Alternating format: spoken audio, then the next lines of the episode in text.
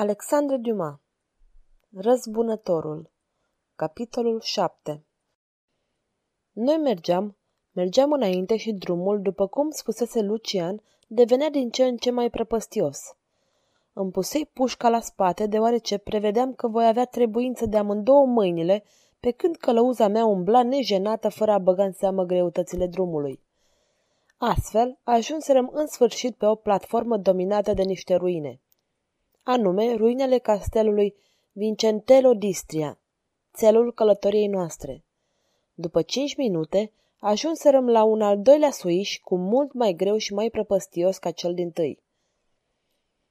Lucian îmi întinse mâna și mă trase la dânsul. Bravo, îmi zise el, săriți de minune pentru un parizian. Da, pentru un parizian care a mai făcut incursiuni din acestea. Da, desigur, zise Lucian, că doar și dumneavoastră aveți aproape de Paris un munte, muntele Montmartre, nu? Dar eu, afară de Montmartre, am mai probat și pe Righi, Vezuviul, Etna și altele. Atunci să nu vă bate joc de mine care am umblat numai pe muntele Rotondo de aici. Iată că am sosit. Acum patru secole, străbunii mei v-ar fi deschis ușa urându-vă bun venit, dar azi descendentul lor vă arată numai aceste ziduri goale și vă spune bine ați venit în aceste glorioase ruine. Cum, acest castel aparținea de la moartea lui Vincentello d'Istria familiei dumneavoastră? întreba eu pe Lucian. Nu, dar înainte de a se naște el, aceasta era locuința bunicii noastre a tuturora, locuința faimoasei Savilia, văduva lui Lucian de Franchi. Nu se povestește în Filipini o strașnică istorie despre această femeie? Ba da. Dacă ar fi ziua, ați putea vedea de aici ruinele castelului de Vale. Acolo locuia seniorul de giudice, atât de mult urât de toți pe cât era ea de iubită, atât de urât pe cât era ea de frumoasă. El se amurează de ea și fiindcă ea nu se grăbea să răspundă la amorul lui, el o amenință că dacă nu se va decide până la un anumit timp să-l ia de bărbat, va ști el să o răpească cu sila. Savilia se făcu ca ascultă și invită pe Giudice la masă. Giudice, nemai putând de bucurie și crezând că acesta este rezultatul amenințărilor sale, se duse la dânsa însoțit numai de câțiva servitori. Odată intrat, ușa se închise după dânsul și câteva clipe după aceea, Giudice zăcea prins într-o temniță întunecoasă. Trecui prin drumul arătat de Lucian și ajunse într-o curte mare pătrată. Luna își aruncă razele printre crăpăturile zidurilor, așa că vedeam destul de bine. Lucian își scoase ceasornicul și exclamă. Ah, am ajuns cu 20 de minute mai devreme. Să ne așezăm puțin. Dumneavoastră trebuie să fiți obosit. Ne așezarăm, sau mai bine zis, ne lungirăm pe iarbă. Dar mi se pare, relua eu, că nu mi-ați povestit istoria întreagă. E adevărat. În fiecare dimineață, Savilia se cobora în pivniță, într-o celulă aproape de celula lui Giudice, care era despărțită numai de un grilaj, și se dezbrăca în pielea goală, arătându-se astfel prizonierului ei. Giudice, îi spunea ea, cum cutezai tu să te gândești că acest corp ar putea să-ți aparțină ție? Și așa îl necăji de două-trei ori pe zi, timp de trei luni. După trei luni, Giudice reuși să scape, ajutat de o camerieră pe care o cumpărase. Se întoarse cu toți vasalii săi, cu mult mai numeroși decât ai Saviliei, și înconjură castelul.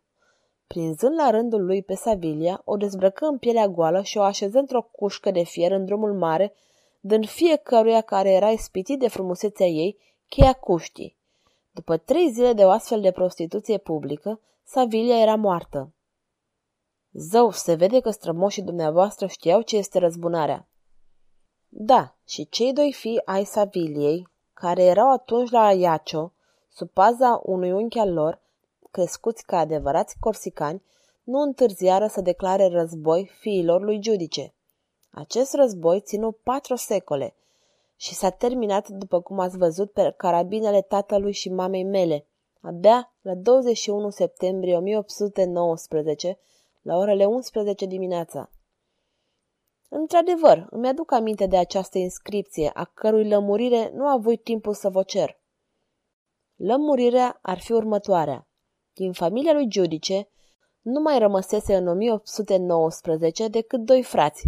Din familia Franchi nu mai era decât tatăl meu, care luă în căsătorie pe verișoara sa. Trei luni după această căsătorie, frații Giudice se hotărâră să sfârșească cu noi și unul dintre ei îl așteptă pe tatăl meu pe drumul de la Olmedo, când acesta se întorcea din Sartena, iar celălalt, profitând că tata nu era acasă, trebuia să dea asalt casei noastre. Însă lucrurile se schimbară. Tatăl meu și mama mea, înștiințați de cele plănuite, se puseră pe pază și după o luptă de vreo cinci minute, frații giudice căzură, unul lovit de tatăl meu, celălalt lovit de mama mea. La căderea vrășmașului, pe drumul de la Olmedo, tata scoase ceasornicul. Era ceasul 11. Și iarăși, la căderea inamicului ei, mama, care rămăsese în castel, își îndreptă ochii spre pendulă. Era 11. Lupta în amândouă părțile se sfârșise în aceeași clipă. Familia Giudice era distrusă, nu mai exista.